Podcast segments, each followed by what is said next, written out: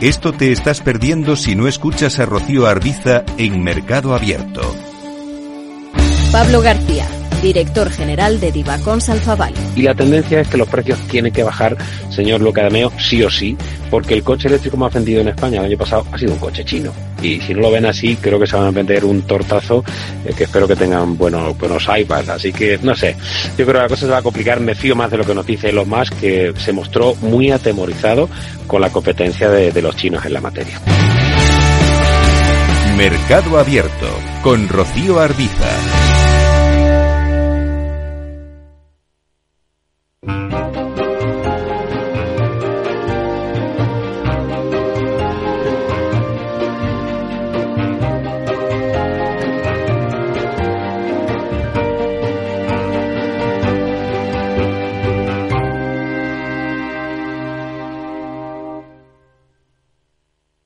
Inversión inmobiliaria.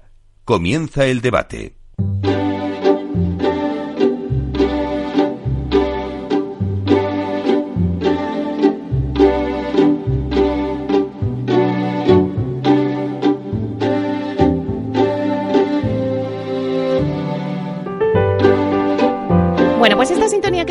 Nos anuncia el tiempo del debate y hoy hablamos del mercado residencial del lujo y el papel de la financiación alternativa en el mundo de la promoción inmobiliaria de lujo pero de obra nueva.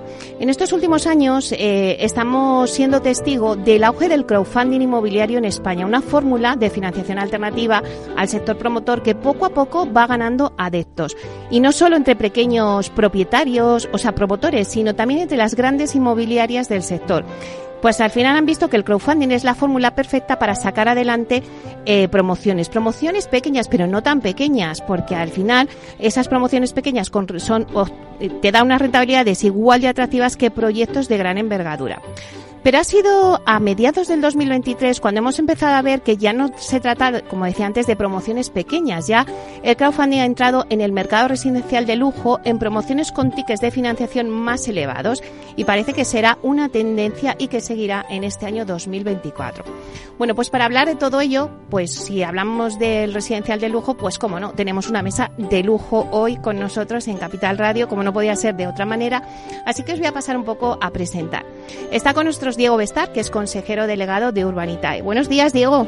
¿Qué tal, Meli? Ya te decía que hacía tiempo que no venía por aquí a verte en persona. Un placer estar aquí en, en vuestra casa. Bueno, además es que los debates pues son, son muy vivos, ¿no? Y, y, yo creo que vamos a crear aquí, bueno, lo vamos a pasar bien. Luego también le sigue Ginés Navarro, que es socio de Atmara Capital. Buenos días, Ginés. Buenos días, Meli. Encantado de estar aquí en esta mesa tan, tan buena. Sí, la verdad es que hoy tenemos una mesa de lujo, como decía desde el principio. Luego está también con nosotros Enrique López Granados, que es presidente de Caledonian. Buenos días, Enrique. Buenos días y gracias por habernos invitado. Yo estáis ahí afuera y digo, yo no sé si vamos a hablar de inmobiliaria o de coches, pero bueno. bueno, vamos a seguir. Eh, también está con nosotros Jorge Molina, socio de Almajor Prime. Buenos días, Jorge. Buenos días, Meli, muchas gracias y a todos por la por la inmensa invitación ¿eh? y poder compartir con vosotros un ratito. Bueno, yo creo que vamos a sacar muchas claves hoy al inversor, ¿no? Que, que, está buscando muchas veces, yo lo decía, siempre España, y lo hemos comentado muchas veces, Diego, siempre España es como un país que le gusta invertir en el ladrillo, ¿no? Y siempre busca las oportunidades. Y yo creo que ahora con la financiación alternativa, pues a esos pequeños eh, inversores, ¿no? También se les ha abierto esa posibilidad. Entonces yo creo que esta mesa es muy interesante para, para que conozcan las claves ¿no? de este negocio. Pero antes de empezar, a mí me gustaría hacer una ronda, ¿no? Para ponernos en situación ya. Entonces, me gustaría hacer una ronda eh, donde todos me dijerais un poco, pues, cómo veis el mercado residencial de lujo en este año 2024. Sé que el 2023 fue un buen año, ya lo hemos comentado algunas veces, y yo me pregunto, eh, ¿va a ser protagonista el mercado residencial de lujo este año 2024? Si queréis, como es una ronda, empezamos contigo, eh, Diego.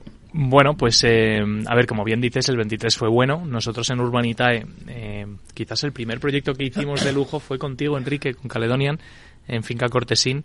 Fue el primero y para nosotros ya fue un hito porque, fíjate, creo que levantamos 800.000 euros o algo así, que hoy, hoy, por hoy serían cantidades pequeñitas, pero por aquel entonces eran cantidades astronómicas, ¿no? Para una plataforma de crowdfunding. Em, ya en el 23, eh, el proyecto que hicimos con Caledonian fue anterior, y en el 23 ya vimos una clara tendencia con la subida de tipos de interés que, había, que, iba a tener cada vez más sentido el, lujo, ¿no? Eh, quizás porque, bueno, pues las, promociones más normales, habituales, de pisos más pequeñitos em, y, con precios inferiores iban a ser las más impactadas por los tipos de interés.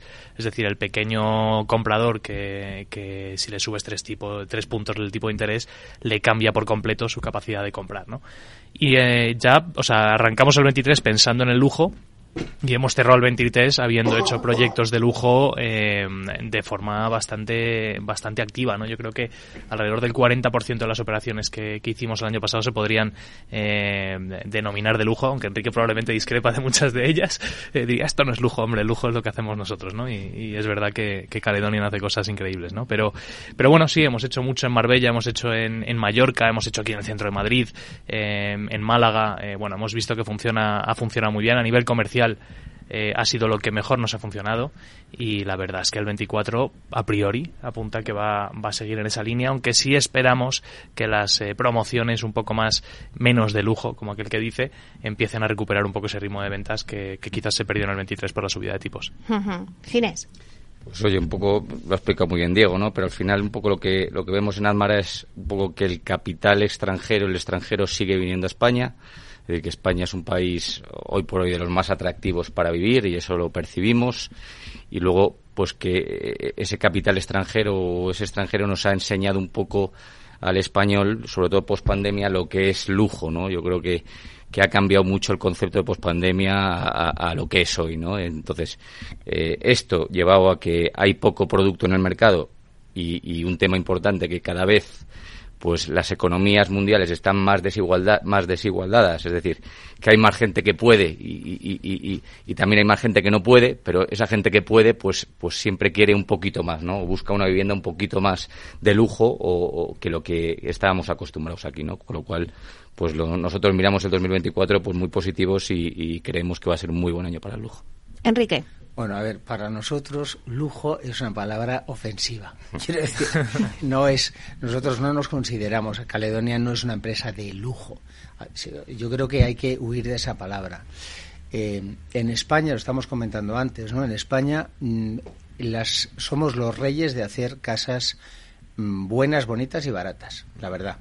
O sea, hacemos miles de casas a unos precios muy competitivos, que están fenomenal, eh, muy prácticas y que todo el mundo tiene. Por encima de eso, la realidad es que hay muy poco, porque el español no, no ha aprendido, no se ha dado cuenta, no, no, no está ahí en, en el gastarse más dinero en una casa, no de lujo, sino una casa mejor, una casa más grande, mejor acabada, con mejores calidades, con más confort. Eh, no hemos aprendido eso. Sea, hablando de lo que decías antes de los coches, hace 30 años eh, un español no se gastaba un dinero en un coche caro.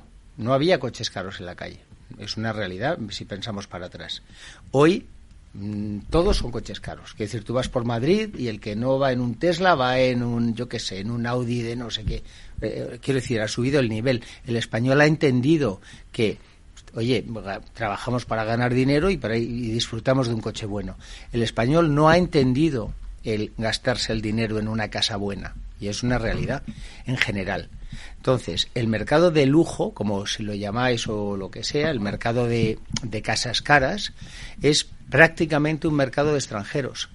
Eh, en España eh, hay casas caras solamente en aquellos sitios donde hay extranjeros que las compran. Porque el español, aunque sea rico, raro es el español que se gasta el dinero en una casa. Yo conozco mucha gente rica y se gasta muy poco dinero en sus casas. Y cuando van a cambiar los grifos, dicen, uy, qué grifo tan caro, eh, mejor uno de Groe que es mucho más económico. Bueno, pues sí, pero con los medios que tienes, no sé. Eh. Entonces, eh, respecto al futuro que me estabas preguntando, mientras haya flujo de extranjeros que vengan a comprarse casas, pues seguirá funcionando. No es que el mercado español tire de ese mercado en absoluto, en mi opinión. Porque en el futuro, ¿no crees que pueda pasar lo que has comentado de los coches? Que además me parece un símil súper interés. Estoy deseando, estoy deseando y nosotros intentamos hacer una labor didáctica para que la gente valore lo que es vivir en una casa de calidad y los clientes eso está mal que yo lo diga, pero los clientes que viven en casa de Caledonian se dan cuenta de, con el o sea, al año me lo comentan, dicen, esto es mucho, es mucho más disfrutable de lo que yo pensaba. O sea, se dan cuenta de, que la inversión ha merecido la pena. Vamos a terminar la ronda, Jorge. Bueno, poco más me queda que añadir a esto, pero sí es cierto que yo creo que en la vivienda del lujo, en ciudades, como bien decía Enrique, potenciales, donde haya sol y playa, que es un poco lo que en este país seguimos vendiendo, ¿no? Sigue creciendo, el internacional es principalmente quien a nosotros nos ha enseñado a, a invertir, ¿no? Y a dar ese plus a esa vivienda de lujo, ¿no? Porque efectivamente nosotros no somos de gastarnos mucho dinero en una vivienda y sí ese cliente mercado internacional es el que nos ha dicho, oye, aquí sí hay margen de si tú pones un producto mejor, yo lo voy a comprar y la gente le gusta lo bueno, ¿no? Entonces yo creo que sí que va a seguir subiendo ese, ese segmento. De hecho, ha ido subiendo ya con respecto al año pasado, en lo poco que llevamos de este, de este, de este trimestre. Pero es verdad que, que ya el cliente nacional en determinadas zonas ya empieza a querer, pues eso, ¿no? Es decir, oye, yo también quiero subirme al carro de tener un grifo que no sea el de Groe, yo también quiero subirme al carro de querer tener un mejor coche, y eso creo que sí que viene para quedarse, ¿no? Bueno, pues esa es la tendencia. Vamos de lleno a meternos con el debate. Yo decía al principio en la introducción que hay una necesidad muy grande de financiación para el inmobiliario. Y a pesar de que otros países eh, la financiación alternativa supera el 50% de la financiación total eh, al promotor, España sigue estando como muy bancarizada, a pesar de que poco a poco es verdad que la banca se está retirando ante la caída de las subrogaciones al préstamo promotor. Para que nos hagamos una idea, se estima que existe una necesidad de financiación en el sector promotor en torno a los 10.000 millones de euros anuales, de los cuales entre el 10 y el 15% se corresponden con financiación alternativa. Un porcentaje que a medida que se vaya replegando la banca, pues va a tener, eh, pues tenderá ¿no? A, llegar a cubrir ese 40 o 50% como hay en otros países fuera de España. Entonces, eh, dicho esto, yo quiero que me contéis, y que lo hemos hablado muchas veces contigo, Diego, eh, ¿se podría decir que ha llegado el crowdfunding al inmobiliario de lujo? Eh, el promotor ya contempla esa financiación alternativa para hacer estos proyectos que tienen unos tickets muy elevados. No hablamos de una promoción pequeñita de un promotor. A ver, el crowdfunding es una, vía más y es la vía minoritaria, ¿no? En. España comentabas que en otros países de fuera eh, la financiación alternativa puede llegar hasta el 50% incluso más. En España estamos en el 10-15% según a quien le preguntes, ¿no? La cifra real no la sabe nadie, pero andará por ahí. Eh, claro, la, gente dice, el banco se está replegando, cada vez es más complicado conseguir la financiación bancaria. Bueno, si es que lo, lo raro es lo que hemos tenido hasta ahora, es decir, un país hiperbancarizado. Eh, lo normal sería, pues igual no el 50% de financiación alternativa, 50 bancaria, sino pues tener un punto intermedio, ¿no? Eh, a veces en España las cosas que nos parecen extraordinarias son de lo más normal del mundo fuera de aquí, ¿no? Entonces, eh, yo lo que digo es que estamos yendo hacia la normalización de nuestro país, al no depender tanto de la banca. Pero esto tiene unos puntos que cuestan, ¿no? por ejemplo, no hay fuentes de financiación alternativa suficientes para cubrir lo que supuestamente viene de repliegue de la banca y ampliación de, de de lo que es la necesidad de, la financiación alternativa. Entonces, los fondos de inversión eh, siguen siendo la excelencia, o sea, ni por, por excelencia probablemente cubren el 80%, 90% de la financiación alternativa eh, que se invierte en este país en inmobiliario. El crowdfunding sigue siendo muy, muy pequeñito. O sea, si hablamos de que el año pasado en financiación alternativa igual hubo entre 1.000 y 2.000 millones, el crowdfunding probablemente hizo unos 200, de los cuales solo en Urbanita hicimos 140, o sea que eh, esto sigue siendo una cosa muy pequeñita, pero es verdad que la tendencia de crecimiento es exponencial. Nosotros seguimos creciendo año a año en más de un 200%. Eh, este año, en el 2024, tenemos más previsiones de hacer unos 300 millones de euros y yo creo que algún día estaré aquí sentado contigo, espero que no un día no muy lejano, contándote que hemos hecho más de mil millones en inversión eh, ese año, ¿no? Así que la tendencia es sin duda esa y, y lo que hemos demostrado con proyectos eh, que hemos hecho con Almajor, que hemos hecho con Caledonian, que hemos hecho también con Ginés, con Admara eh, y también pues con anuncios como lo que hemos eh, anunciado con Neynor, es que Oye, el crowdfunding no es una cosa de tres amiguetes haciendo algo de financiación. Esto es una vía de financiación alternativa que pretende ser viable y que lo va a ser en el futuro. Pues si te parece, a los oyentes lo que les gusta es que contéis vosotros los casos, el por qué habéis decidido en un momento determinado, eh, bueno, pues llamar a Diego y decir, oye, queremos hacer esta promoción en Marbella, bueno, en donde sea, y eh, queremos a través de financiación alternativa y que nos contéis los casos, ¿vale? Quien quiera. Es que, la financiación alternativa, o sea, yo creo que hay que aclarar un poco para los oyentes. El banco es estupendo y el banco es maravilloso porque es la fuente de financiación más económica. Sin duda. Y nunca hay que prescindir de él en la medida de lo posible. Tradicionalmente, el promotor arriesgaba su dinero y el banco prestaba contra la garantía del dinero del promotor. Hoy el promotor no existe, o sea, existe como, como persona que aporta el know-how y el que pone el dinero, el promotor económico, es el fondo de inversión. Entonces, no es un tema de sustituir una cosa por otra, es simplemente decir, el promotor que antiguamente eran los grandes promotores que había en España, pues se han ido poco a poco desapareciendo y los ha sustituido gente con un bolsillo mucho más profundo, que son los fondos de inversión. Entonces, ahora, ¿cuál es la estructura? Ha cambiado totalmente en España, en los últimos cinco años ha cambiado la estructura de la promoción. ¿Cómo es la estructura hoy?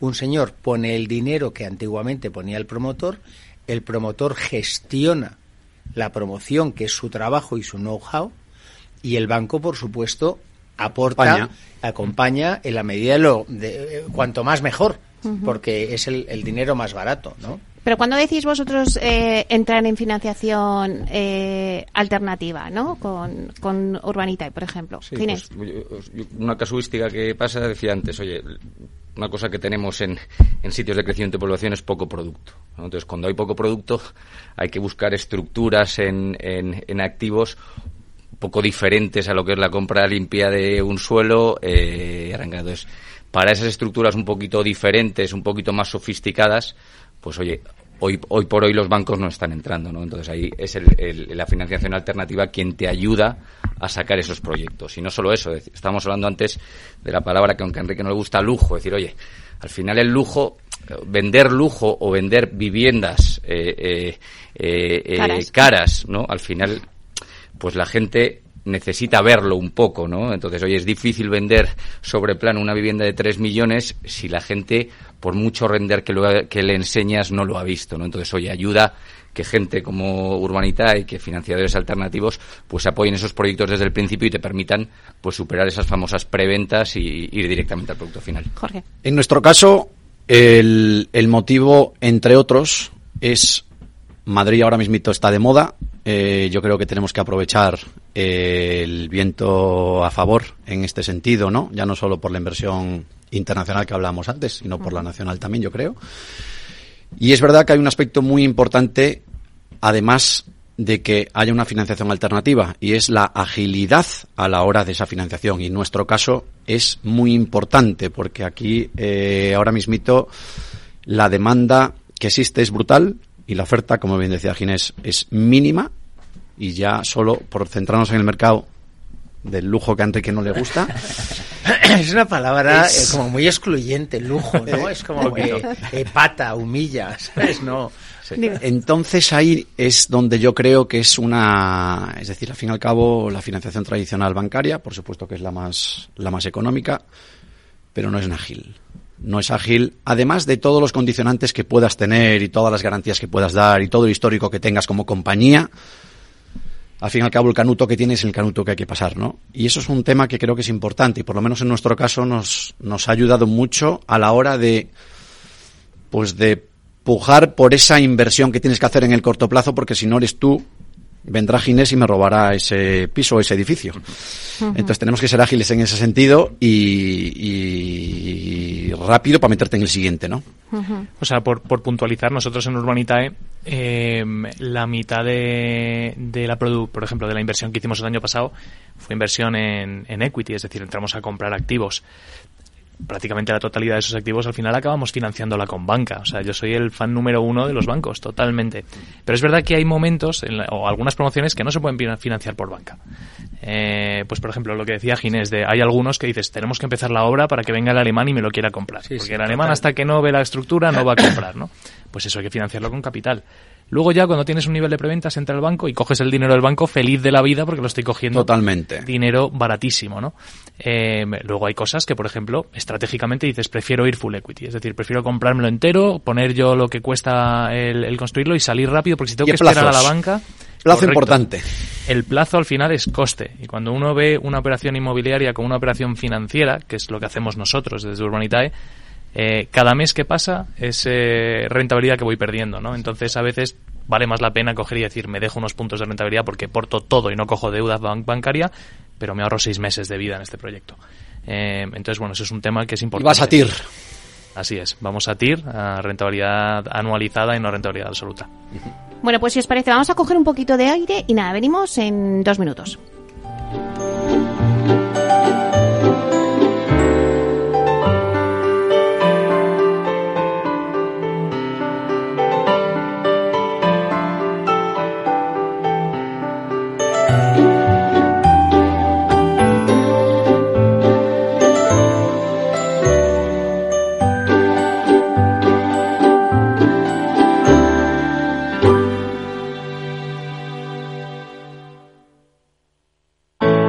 Artesanía, tecnología y lujo de la mano de Grato. Una marca española líder en fabricación de pavimentos de parqué de ingeniería y carpintería para interiorismo de madera de roble europeo, procedente exclusivamente de bosques gestionados de forma sostenible. Grato te ofrece las mejores calidades para tus proyectos residenciales y hoteleros, fabricando tanto parqué de ingeniería como cocinas, puertas, armarios y muebles de baño con exclusivos diseños, siempre con trato directo de fábrica. Grato da vida a espacios en todos los rincones del mundo con productos sostenibles, duraderos, de alta calidad y personalizables.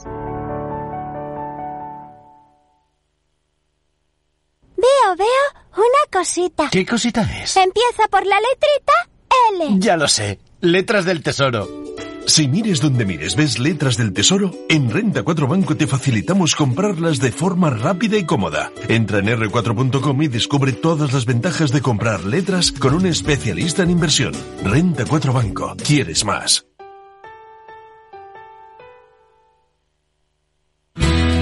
Si crees que la ciberseguridad no va contigo ni con tu empresa, es que todavía no has escuchado Cyber After Work, el programa decano de la radio española sobre ciberseguridad. De la mano de Eduardo Castillo y acompañado por Mónica Valle y Pablo Sanemeterio, te ayudamos a proteger tu empresa de las múltiples amenazas que circulan por la red. Cyber After Work todos los lunes a partir de las 7 de la tarde en la sintonía de Capital Radio.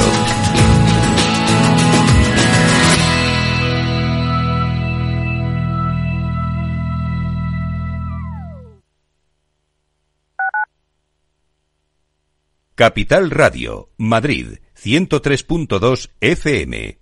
Gráficas Naciones. Más de 50 años de experiencia en el sector de las artes gráficas. Apostamos por la última tecnología tanto en impresión offset como en digital y gran formato. Realizamos todo tipo de impresión. Tarjetas de visita, folletos, libros, vinilos, decoración y montaje de stands. Más información en el 91 629 2145 o en gráficasnaciones.es. Disfruta de la mejor cocina gallega en Montes de Galicia. Todo un clásico moderno en el barrio de Salamanca. Disfruta de la variada dieta atlántica, de las mejores carnes y pescados tratados con respeto y transparencia y regados con una de las mejores bodegas de la zona. En grupo, en familia o en pareja, Montes de Galicia te ofrece el espacio perfecto en cada ocasión. Bueno, la siguiente consulta nos llega desde Bulgaria, desde Sofía, la capital. Julen, buenos días. Muy buenos días, eh, señor Vicente y señor Durante. ¿Sigue usted Capital Radio en Bulgaria? Sí, hombre, lo cojo por internet. ¡Arriba! ¿Eh?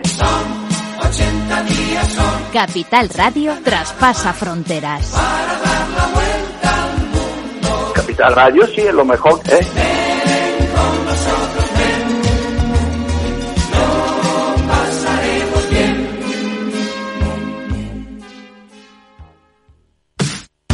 Los viernes en Capital Radio te proponemos descubrir y comprender las estrategias de empresas con éxito que servirán de inspiración y ejemplo para la tuya. Escucha Metaempresas, un programa presentado por Andrés Arenas con la presencia y los consejos de expertos en distintas áreas y profesores de reconocida trayectoria. Todos los viernes a las siete y media de la tarde, Metaempresas, Capital Radio.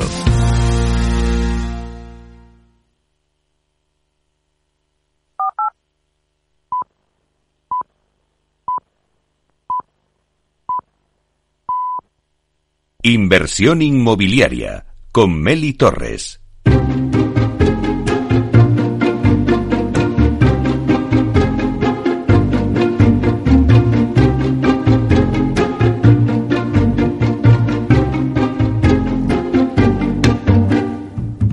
Bueno, pues seguimos con el debate que tenemos hoy sobre el mercado eh, residencial de lujo y la financiación alternativa.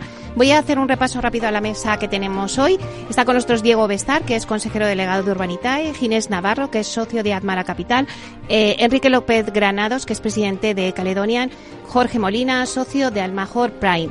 Eh, antes estabais hablando un poco de rentabilidades, ¿no? Que Jorge estabas también eh, contando los plazos, es importante. Claro, para algún inversor que nos esté escuchando y dice, oye, pues, ¿por qué no invertir eh, de esta, bajo esta plataforma pues de, de alternativa? Puede ser Urbanita o la que sea, de crowdfunding, eh, en el mercado del lujo. ¿Qué rentabilidades puedo sacar? Eso es interesante que se lo contemos. Y además con alguno de vuestros proyectos que habéis hecho. Sí, eh, bueno, por, alusiones y eso empiezo yo. Eh, nosotros tenemos una plataforma abierta a todo el mundo, ¿no? Y al final lo que pretendimos eh, desde un principio era que cualquiera pudiera jugar al juego este de soy inversor inmobiliario, ¿no? Eh, de hecho, yo cuando monté Urbanitae siempre tenía la idea de que íbamos a hacer un anuncio. Estas cosas que tiene uno en la cabeza cuando lanza, cuando lanza proyectos, ¿no? Haremos un anuncio de un señor sentado en el parque en Chandal pero mirando su portfolio de inversiones inmobiliarias, ¿no? Eh, que es algo como muy de aspiracional de un rico, ¿no? Un rico tiene muchas inversiones inmobiliarias.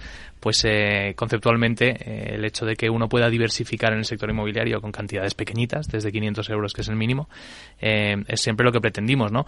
Y además no solo hacerlo haciendo proyectos normaluchos, que es lo que se hacía anteriormente, ¿no? Algún pisillo en algún sitio, te juntas entre 60 personas y te lo compras, sino ser una fuente de financiación alternativa para el sector y hacer proyectos de verdad aspiracionales, es decir, un chale de lujo en Finca Cortesín, eh, pisos de lujo en el centro de Madrid, eh, una promoción de chalets en, en Mallorca, eh, como los que estamos haciendo con Admara. Bueno, esa tipología de proyectos que están fuera de alcance. Dicho eso, lo aspiracional, vamos a lo real, ¿no? ¿Cuánta pasta da esto? ¿Cuánto ganamos, no? Eh, bueno, pues nosotros en, eh, en Urbanita, los proyectos que hemos devuelto han dado una media de rentabilidad del más del 16%, anualizada.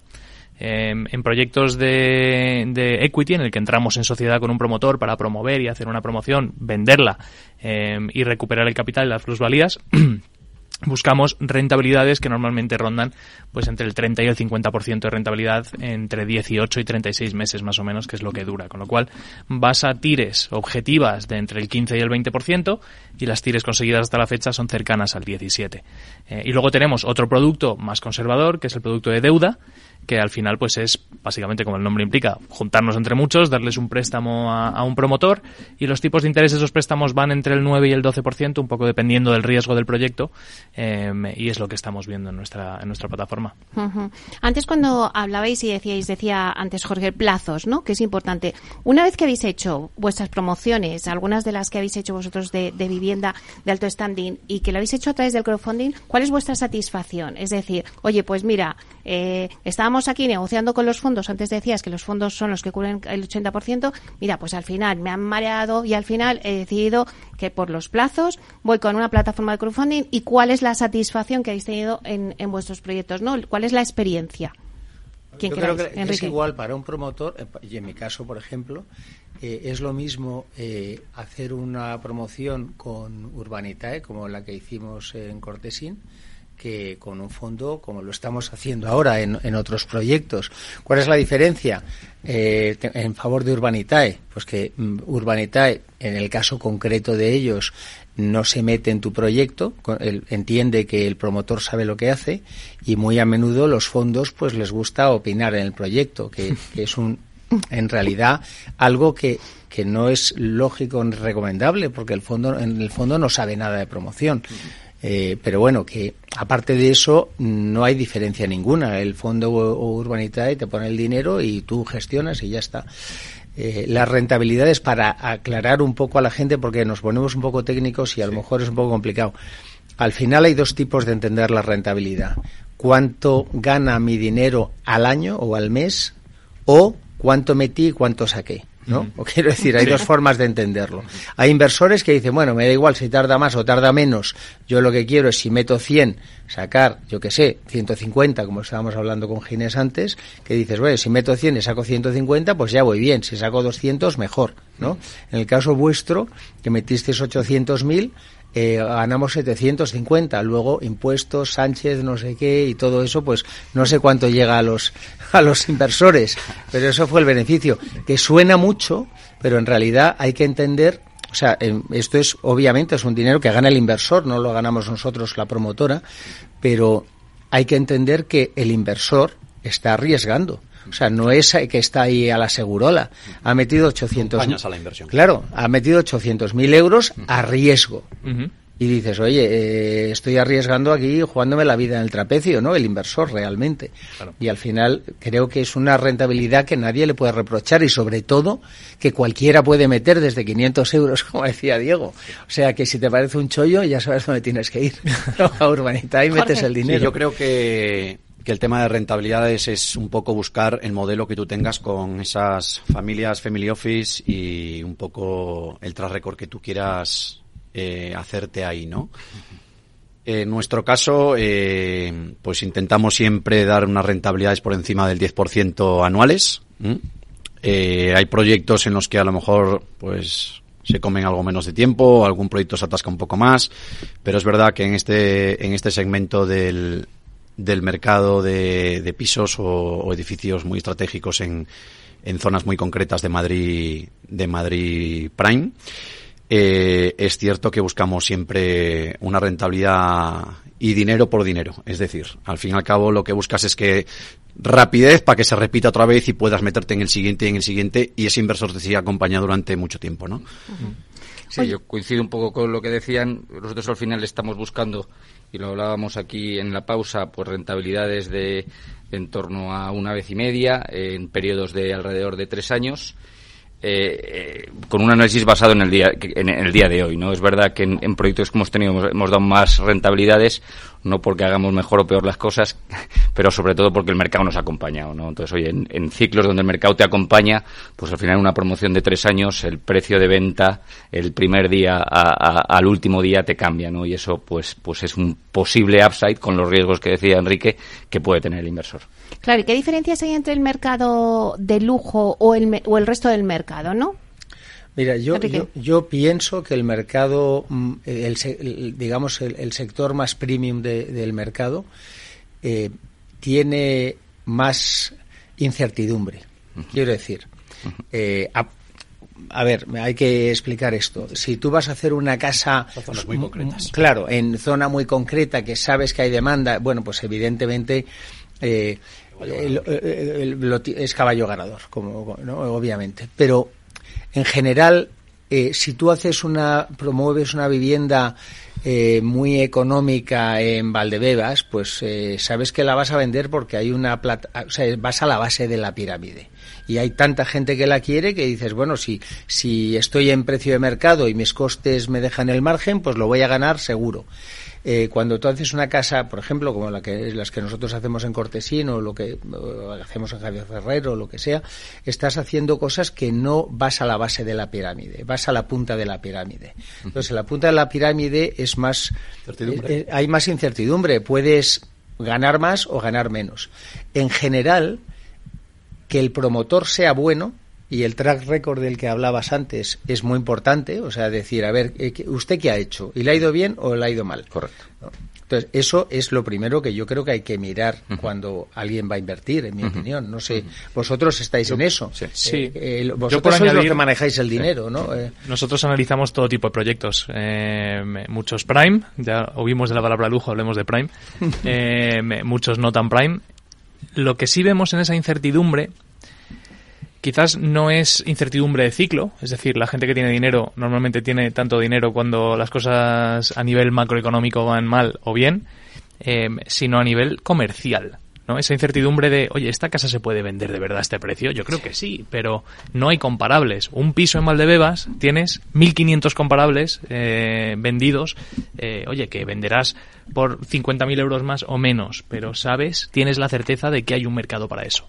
En, el, en las cosas Prime dices, oye, yo creo que sí, hay una que se ha vendido por más o por menos parecida, pero no hay algo comparable exactamente que te dé esa certeza de que hay mercado para ello. El target es mucho más pequeño, ¿no? Con lo cual esa incertidumbre existe. es así, es Teniendo como base que seguimos, que España sigue necesitando muchísima vivienda de obra nueva. Sea Prime o no sea Prime. Si los, y los porcentajes son eh, de 50% incluso, ¿eh? Lo que decía Enrique, que es muy importante, y la importancia del promotor en este segmento Prime. ¿Por qué? Porque al final, en las promociones Prime, con viviendas entre 2, 3 millones de euros cada vivienda, el margen está en las 2, 3, 4 últimas viviendas, con lo cual Te comes eh, el- parece que la promoción te da muy bien, pero si te comes las cuatro últimas viviendas porque no se han diseñado bien, porque, pues oye, al final, pues tienes un riesgo ahí importante, ¿no? Una cosa muy importante que yo creo que es la que hay que, eh, digamos, poner de relevancia, es que antiguamente los promotores, con su capital y su know-how, eran los que hacían el negocio inmobiliario. Hoy, con el cambio de, de paradigma de cómo se está promoviendo, cualquiera, o sea, digamos que se ha democratizado ser promotor inmobiliario.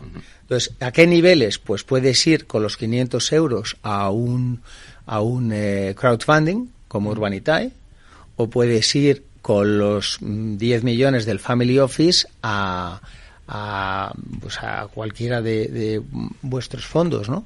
Y al final se ha separado la inversión de, del negocio de promoción, ¿no? De Sí. alguna manera. Con lo cual, eh, lo que tú decías del señor con el chándal en el parking, en el parque mirando su portafolio, es una realidad. O sea, y por eso eh, es muy importante, ¿por qué? Porque socialmente hay que entender que la gente habla, no, los bancos, los fondos, los no sé qué. Vamos a ver. Los bancos son miles de abuelitas juntas con sus ahorros. Totalmente. Es así, es que claro, Es la gente habla, la gente habla un poco, eh, eh, a veces sin pensar lo que dice. Eh, luego los promotores no, no, no, perdona. Los promotores inmobiliarios son miles de personas con 500 euros o con 5 millones o con 10 en toda la escala, que son los que promueven. Cualquiera puede promover. Y cualquiera, y cualquiera puede ser parte de un banco. Mm. O sea, cualquiera somos, o yo no, porque yo no tengo acciones de bancos ni de nada, pero solo acciones de Caledonia. Pero, pero en realidad cualquiera puede ser Totalmente. promotor y cualquiera puede ser banco. Entonces, eh, mm, yo creo que eso hay que entenderlo, ¿no? Y eso es lo más importante, yo creo, de, este cambio que ha habido. ¿Cuáles son las dificultades que os encontráis como promotores eh, a la hora de querer hacer una promoción de calidad? Bueno, y que vosotros pues también estudiáis mucho y, y veis mucha casuística, ¿no? O sea, eh, antes decías, bueno, es que a veces pues los fondos tardan mucho tal, es que la banca los plazos, ¿no? Que es al final. ¿Cuáles son las, las, bueno, pues no sé, las trabas que vais encontrando, ¿no? ¿Trabas de qué tipo? Pues- Administrativas, por ejemplo. Pues de todo. tra- ¿Trabas de qué tipo? ¿Trabas de qué tipo? Pues Bueno. de todo, ¿sabes? Pero estamos hablando ahora de financiación. Sí. Sí. Nosotros en- desde Urbanitae analizamos muchísimos proyectos, ¿no? Y yo siempre planteo los principales tres riesgos de una promoción que vemos. Riesgo plazo, y esto normalmente tiene que ver con las licencias.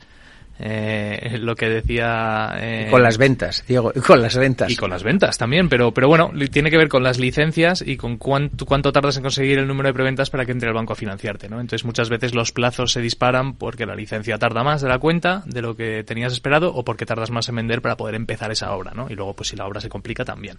Eh, riesgo construcción. Joder, que nos lo digan a todos los que hemos estado durante los últimos dos años con subidas de costes de construcción de repente salvajes. Subidas que, por otro lado, siguen ocurriendo en algunas cosas Sí, sí, que no tienen ningún sentido. El hormigón sigue subiendo porque les ha dado la gana a los señores del hormigón decir que el hormigón es muy caro, eh, cuando no tiene ahora mismo ningún sentido, ¿no? Eh, bueno, las- los costes de construcción que también varían habitualmente o tradicionalmente, históricamente no variaban tanto y en los últimos dos años hemos visto variaciones tremendas, ¿no? Y luego el comercial. Es decir, esa incertidumbre de, voy a poder vender este piso al precio que tengo previsto. Eh, si puedes vender por más, todo el mundo tan contento. Si no puedes vender por más, igual hay que bajar los precios y obviamente te comes el margen que tienes en la obra. Entonces, esos son los tres principales riesgos y luego en cada uno de ellos podemos pasarnos aquí desgranando eh, los micro riesgos en cada una de esas verticales. Eh, nos podemos pasar todo el día, ¿no? ¿Estáis de acuerdo, no? Con Sí, esos con- tres pero principales con lo que riesgos. tú decías de, de efectivamente, yo nosotros llevamos promoviendo desde hace muchas décadas, ¿no?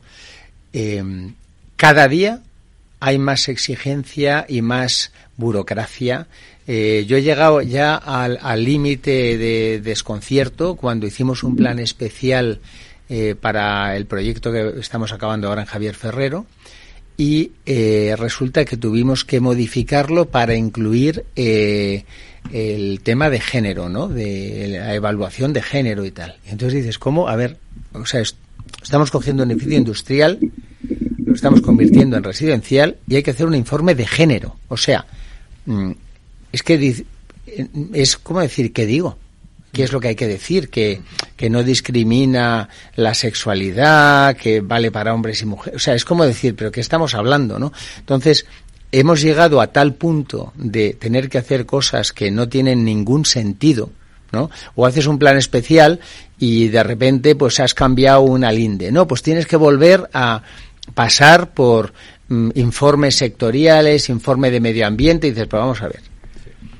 ¿Cómo es posible que, que tú aquí em, corras una pared para allá o para acá y tengas que hacer un informe de medio ambiente?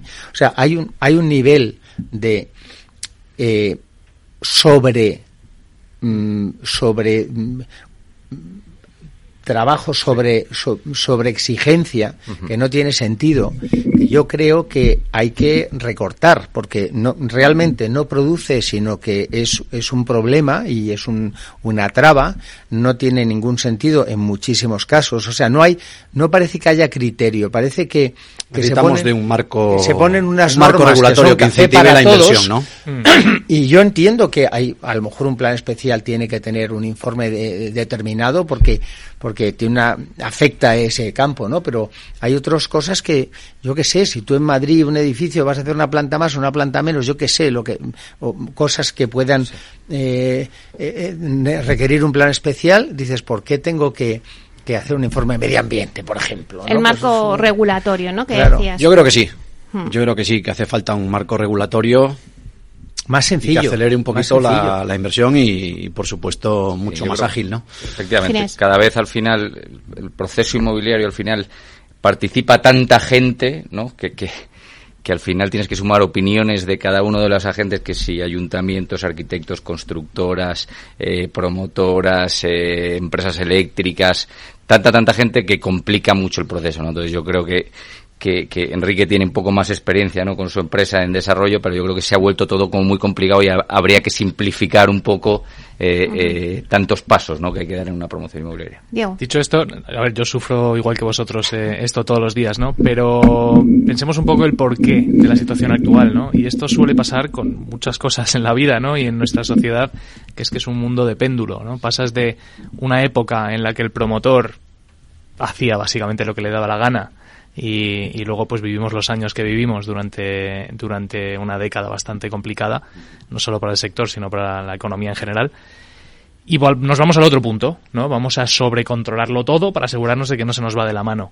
Eh, lo lógico es que si un péndulo pasa de un lado al otro, luego pues al final vaya perdiendo esa inercia de bandear y se quede algo en el centro, ¿no? Es que, es que Diego, nosotros nos ha pasado y nos pasa que eh, tú miras la normativa, porque hay tantas normativas que si haces caso a todas, pues es imposible, porque tienes que ser eh, gordo y delgado a la vez y alto y bajo a la vez, ¿no? Entonces dices, ¿cómo es eso? Sí, sí. O sea, tú en una, en una casa tienes que, por un lado, mm, por normativa, tener unos metros cuadrados de ventana eh, por metro cuadrado de salón, que si lo miras es ridículo, porque dices, de ventana practicable, no de luz, de ventana que se abra.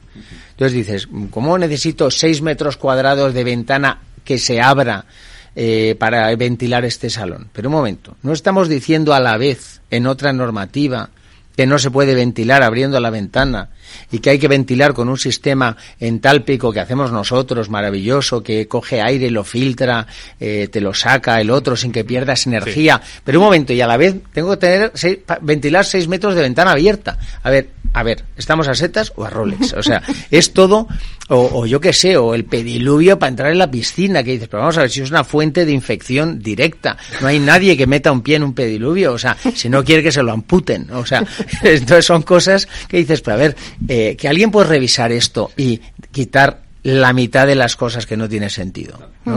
Bueno, ya nos queda poco para terminar el debate, ¿no? Es que esto pasa muy rápido.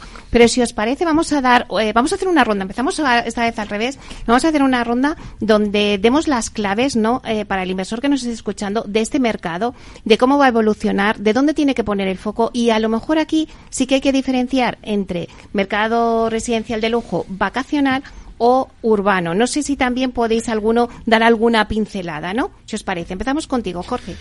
Bueno, yo creo que para este 2024, de cara a la inversión alternativa, ¿no? Sí que podríamos centrarnos un poquito más en aquello que realmente el mercado te vaya a, acompañar, ¿no? Es decir, al fin y al cabo lo que buscas es un poco eh, riesgo cero eso no es fácil por los diferentes eh, factores que ya no dependen de ti.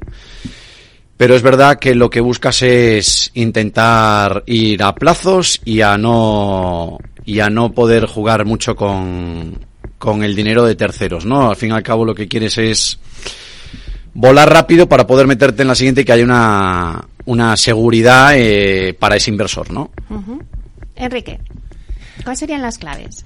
Las claves. Bueno, yo creo que es un poco volver al principio. ¿Quién es el comprador de la vivienda de, de calidad o la vivienda premium? en España, casi todo el extranjero. Entonces, ¿dónde costa, no costa? Pues mira, donde compre el extranjero es donde que, digamos, hacer las casas de lujo, ¿no? De, volvemos a la palabra esa. Entonces dices, ¿dónde? Pues yo qué sé, pues en, eh, en todos los sitios donde hay extranjeros que, que son capaces de, de, gastarse el dinero en una casa mejor. ¿no? El barrio Salamanca, por supuesto, obvio.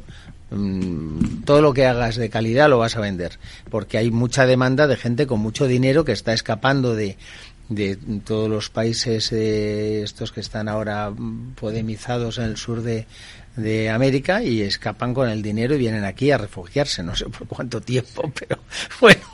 tiene su seguridad jurídica, ¿no? Y, Más o menos. Y, calidad de vida, ¿no? Claro. Hay que aprovechar. Sí. Ginés. Coincido aquí con mis compañeros de mesa, un poco nosotros donde donde nos centramos sobre todo en estos tiempos de economías mundiales un poco revueltas, al final es en, en ubicaciones, ¿no? Eh, muy importante para nosotros el location. ¿Y qué es el location para nosotros? Pues location al final es ciudades que tengan crecimiento. No es tan importante si, si, si es vacacional o si es urbano, pero sí que buscamos sitios donde hay crecimiento, donde la gente quiera vivir y donde vamos viendo que eh, la evolución eh, de crecimiento y de construcción de viviendas pues hace que haya una demanda ahí existente importante, ¿no? Eh, entonces, un poco con nosotros, con nuestros inversores, es siempre, oye, sitios prime que en estos tiempos tan revueltos de la economía, pues te permiten tener tus ahorros en un sitio seguro y, ¿por qué no, ganar un dinero? Diego. Pues mira, yo como estoy de acuerdo con todo lo que habéis dicho, no, no puedo añadir mucho más, ¿no? Eh, buscar ese extranjero que está dispuesto a pagar un poco más y en zonas que sepas que se van a mover, ¿no? Eh, pero adicionalmente, y es algo que no hemos hablado, ¿no? La inversión inmobiliaria no solo es eh, la promoción inmobiliaria, también, por ejemplo, en Urbanidad estamos viendo la inversión inmobiliaria en activos alquilados prime, activos retail. Esta misma semana hemos publicado un proyecto en el que hemos permitido que la gente, con esos 500 eurillos que hemos hablado antes, invierta en uno de los locales más prime de todo España, eh, en el barrio Salamanca de Madrid, alquilado por un operador de superlujo como es Chanel. Eh, y dices, coño, yo tengo un porcentaje, un ladrillo de ese activo, ¿no? Y eso me está generando alquileres todos los meses pues volvemos al señor del chándal mirando su portfolio, ¿no? Ya tiene también un activo hiperprime, eh, con un inquilino hiperprime que Ese es el verdadero socialismo. Un inversor más patrimonialista, Ese es el ¿no? verdadero socialismo, Bueno, que atraer- cualquiera puede ser eh, dueño de Chanel, no que no haya Chanel. Así es, democratizamos la inversión eh, en Sí, el lujo, sí. ¿no? Eh, y eso pues también estamos viendo mucho apetito inversor. por esa tipología de activos. Las tendencias van a ir por ahí también. A priori, eh, y lo que estamos viendo en esta primera, bueno, acabamos de empezar el año, yo ya lo llamo la primera mitad del año, porque ya estoy pensando casi a cuatro o cinco meses vista, pero, pero parece que sí, ¿no? Y vamos a seguir este año sacando proyectos de eh, Prime en zonas vacacionales y, y en centro de Madrid. Espero que con, con los compañeros que tenemos aquí en la mesa saquemos más de uno. Eh, estamos hablando todo el rato de, de inversiones y tal, pero no estamos hablando de la inversión más obvia, que es comprarte una casa. Quiero decir, También. ¿no?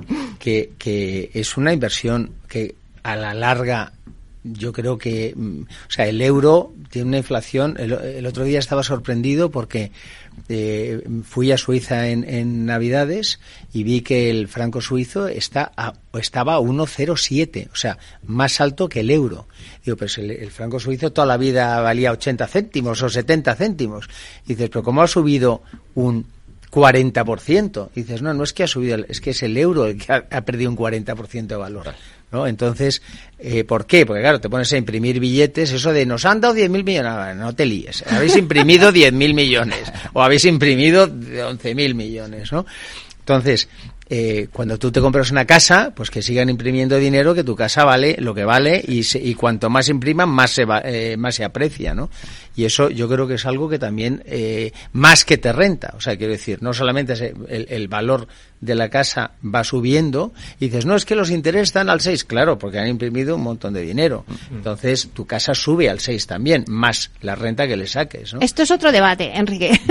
No, pero que al Esto final la inversión, la Este- inversión es también inversión directa. Claro que sí. uno, ¿no? Bueno, este ya lo concluimos ahí. Cogeremos el, el mando que nos has dado para otro debate. Muchísimas gracias a Diego Bestar, consejero delegado de Urbanita. Gracias, Diego. Un placer, Meli. A Ginés Navarro, socio de Atmara Capital. Gracias, Ginés. Muchas gracias. A Enrique López Granados, presidente de Caledonian. Gracias, Enrique. Gracias a ti. Y a Jorge Molina, socio de Almarjor eh, Prime. Muchísimas Gracias gracias. a vosotros.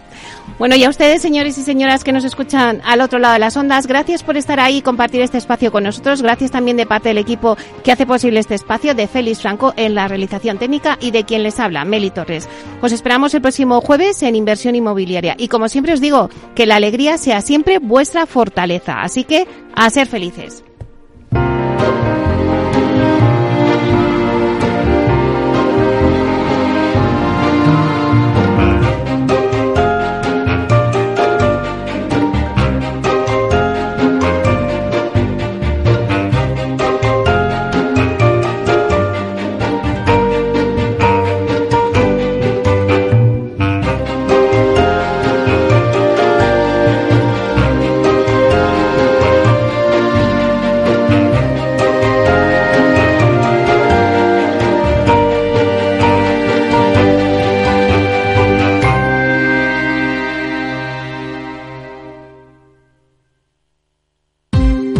Ya no estamos en la era de la información, estamos en la era de la gestión de los datos y de la inteligencia artificial. El tratamiento inteligente de estos datos proporciona un valor enorme a las empresas en sus procesos de negocio. En Piper Lab ayudamos a nuestros clientes a tomar decisiones de negocio basadas en datos. Escúchanos todos los lunes en el espacio de Big Data de Capital, la Bolsa y la Vida. ¿Qué es ir más allá? Con Arval podrás llegar donde te propongas de la forma más sostenible y darle a tu empresa todas las soluciones de movilidad que necesite, asesorando con las mejores opciones de movilidad para las distintas necesidades de tu flota, con vehículos electrificados, bicicletas, coche compartido. Arval, la transición energética arranca aquí. Más información en arval.es.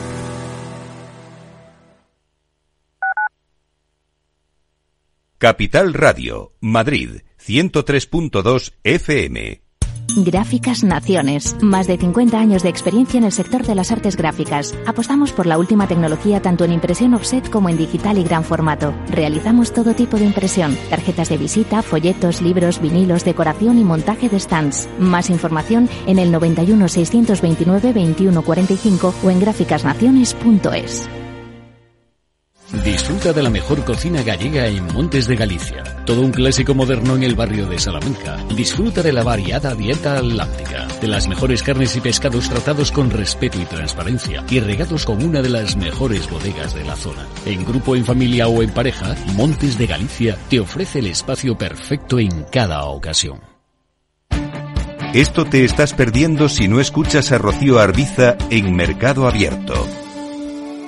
Pablo García, director general de Divacons Alfabal. Y la tendencia es que los precios tienen que bajar, señor Lucadameo, sí o sí, porque el coche eléctrico más vendido en España el año pasado ha sido un coche chino. Y si no lo ven así, creo que se van a vender un tortazo eh, que espero que tengan buenos, buenos iPads. Así que, no sé, yo creo que la cosa se va a complicar. Me fío más de lo que nos dice Elon Musk, que se mostró muy atemorizado con la competencia de, de los chinos en la materia. Mercado Abierto con Rocío Arbiza. La economía vuelve a El Balance con renovada presencia. La tertulia económica más simpática, entretenida y con los profesionales mejor preparados de la radio española llega todos los jueves a los micrófonos de El Balance a las 9 de la noche. Aquí, en Capital Radio. Para personas inquietas, Capital Radio.